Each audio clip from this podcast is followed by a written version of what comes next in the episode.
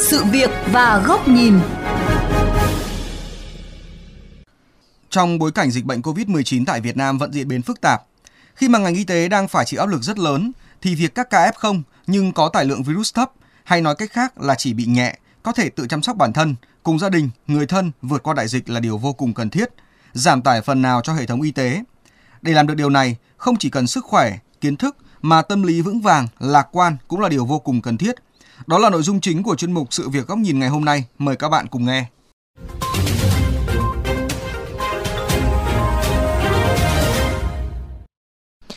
Gia đình chị Chi gồm 8 người, trú tại phường 10, quận 4, thành phố Hồ Chí Minh đã phải trải qua một khoảng thời gian vô cùng khó khăn. Chị cho biết thời gian trước, gia đình chị có người không tuân thủ việc cách ly, tự ý ra ngoài, nên dù ở nhà 2 tháng, nhà chị vẫn có tới 5 người dương tính với virus SARS-CoV-2, khiến cho mọi người không khỏi hoang mang, lo sợ. Chị Chi chia sẻ. Mẹ của mình và dì của mình thì đều rất bình thường. Dù là có tiếp xúc khá gần vẫn là đảm bảo cách 2 mét. Nhưng ngày hôm đó chỉ cần nghe chú mình bị dương tính thôi. Mấy tiếng sau hai người phát sốt luôn. Thì mình nghĩ là cái yếu tố tinh thần là nghĩ là chết rồi nguy cơ của mình nhiễm cao quá nên là tự hủy bản thân mình và và dẫn đến cái việc là mình thật sự có những cái triệu chứng đó. Là người khỏe mạnh còn lại trong nhà, chị Chi xác định phải vững tâm để cùng gia đình vượt qua cảnh hiểm nghèo. Sau 3 ngày ở tại bệnh viện để chăm sóc người nhà, chị trở về cách ly tại nhà và cùng gia đình tiếp tục trận chiến với Covid-19. Nhưng khoảng thời gian ở trong bệnh viện là những ký ức mà chị sẽ không bao giờ quên được. Mình nhớ lại những cảnh trong đó mình đã không thể nào ngủ được vì có rất là nhiều người không có người chăm ừ. và bác sĩ họ phải kiêm luôn nhiệm vụ là hộ lý đi chăm từng người ở trong đó nếu như gia đình của bạn trong tình huống này khi bạn nghe thấy những âm thanh tích tích xung quanh cũng như là nhìn thấy những hình ảnh những người khác ra đi bạn cũng sẽ bị ảnh hưởng và có thể tuột mốt và ra đi cũng nhanh hơn luôn. Từ 16 tháng 8, thành phố Hồ Chí Minh đã bắt đầu thí điểm điều trị có kiểm soát F0 tại nhà.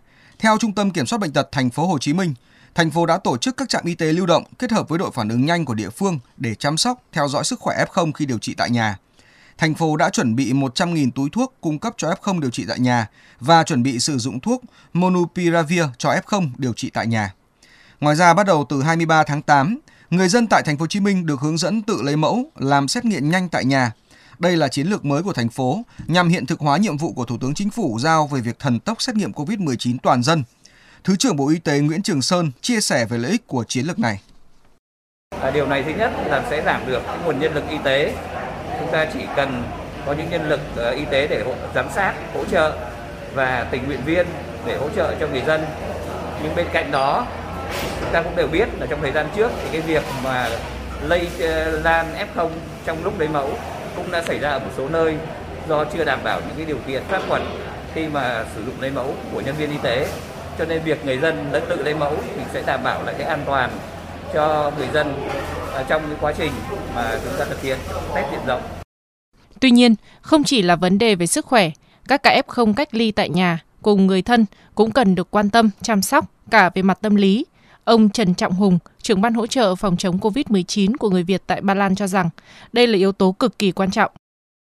Việc mà biến mỗi gia đình bệnh nhân trở thành một phòng bệnh cách ly người bệnh tại nhà cứ giảm được cái tải cho bệnh viện Việt Nam thì tôi nghĩ rằng chắc chắn là cũng cần phải làm rất là cấp thiết đó là những cái nhóm hỗ trợ đến từng gia đình thì nó mới trở nên hoàn thiện thành một cái vòng khép kín phải hiểu được rằng những cái người F0 hay F1 thì họ đang ở trong một cái tình trạng rất là dối bời và họ cần một cái sự giúp đỡ rất là quan tâm. Đồng tình với quan điểm này, giáo sư tiến sĩ bác sĩ Đinh Xuân Anh Tuấn hiện đang công tác tại Bệnh viện Trung ương Sochin, Đại học Y Nha Dược Paris, Pháp chia sẻ. Chính ảnh hưởng về tâm lý đã khiến nhiều trường hợp có biểu hiện giống như mắc COVID-19 hoặc bệnh đang trở nặng, nhưng thực tế có thể không phải như vậy.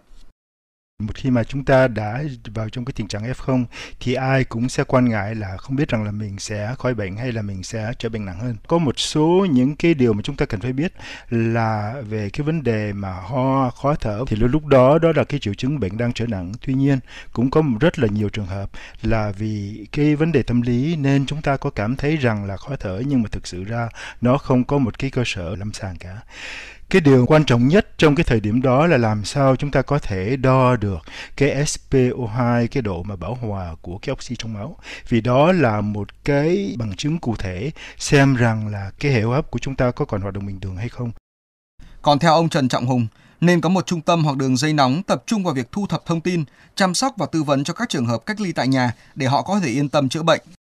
Chúng ta có thể xây dựng thêm một cái trung tâm hỗ trợ có chức năng là chăm sóc người bệnh và người cách ly trực tuyến liên tục, sử dụng các cái công cụ đơn giản để thu thập các cái thông tin dịch bệnh, đồng thời là hỗ trợ về mặt tâm lý. Bởi vì người bệnh trong cái giai đoạn bị cách ly thì họ rất là thiếu thốn thông tin và hơn nữa họ cuống đồng thời gia đình họ cũng rất là lo lắng. Chúng ta có thể tổ chức các cái tổng đài dịch vụ, các tổng đài bảo hiểm hay y tế mà đã có sẵn bằng cái phương án đó thì chúng ta có thể theo dõi được các cái quá trình phát triển của dịch bệnh để theo dõi và hướng dẫn người bệnh thực hiện các cái mệnh lệnh hàng ngày. Và như vậy người bệnh cảm thấy rất là an toàn có được một cái sự hỗ trợ.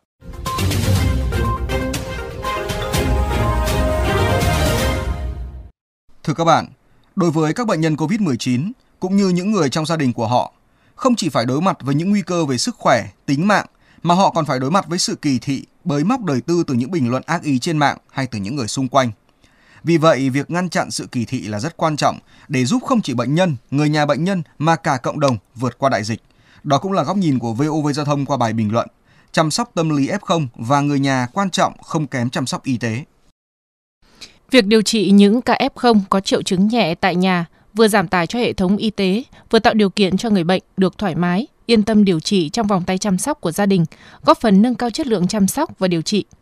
Dù vậy, ngoài những biện pháp y tế đã được hướng dẫn cặn kẽ, người bệnh và người nhà chắc chắn không tránh khỏi tâm lý lo lắng, hoang mang rằng liệu mình có trở nên nặng hơn không, liệu các phản ứng y tế có kịp thời không.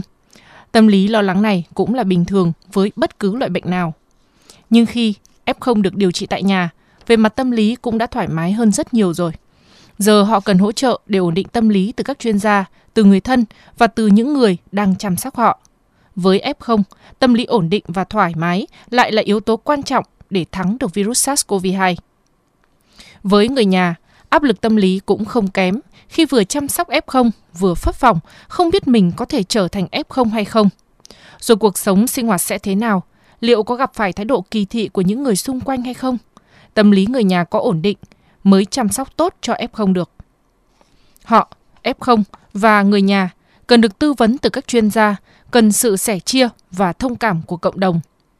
Sự kỳ thị, phân biệt đối xử với bệnh nhân COVID-19 ảnh hưởng tiêu cực đến sức khỏe thể chất, cảm xúc và tinh thần của người bị kỳ thị, các nhóm người bị kỳ thị và cộng đồng nơi họ sinh sống. Theo Tổ chức Y tế Thế giới WHO, sự kỳ thị đối với bệnh nhân COVID-19 dẫn đến việc con người ít chủ động hơn khi tìm kiếm chăm sóc y tế hoặc đi xét nghiệm khi có triệu chứng. Ít người tuân thủ các biện pháp can thiệp hơn. Điều này có thể dẫn tới việc bỏ sót người mắc bệnh, gia tăng số người tiếp xúc với người mắc bệnh, khiến cho việc xử lý dịch càng trở nên khó khăn. Ai cũng bình đẳng trước virus SARS-CoV-2. Ai cũng có thể bị nhiễm nếu lơ là các nguyên tắc phòng dịch, nhưng việc bị nhiễm không có nghĩa là người đó ít giá trị hơn người khác. Do đó, thay vì kỳ thị và phân biệt đối xử, hãy ủng hộ và giúp đỡ họ nếu có thể, bởi nhiều khi sự hỗ trợ về mặt tinh thần lại đáng giá hơn vật chất.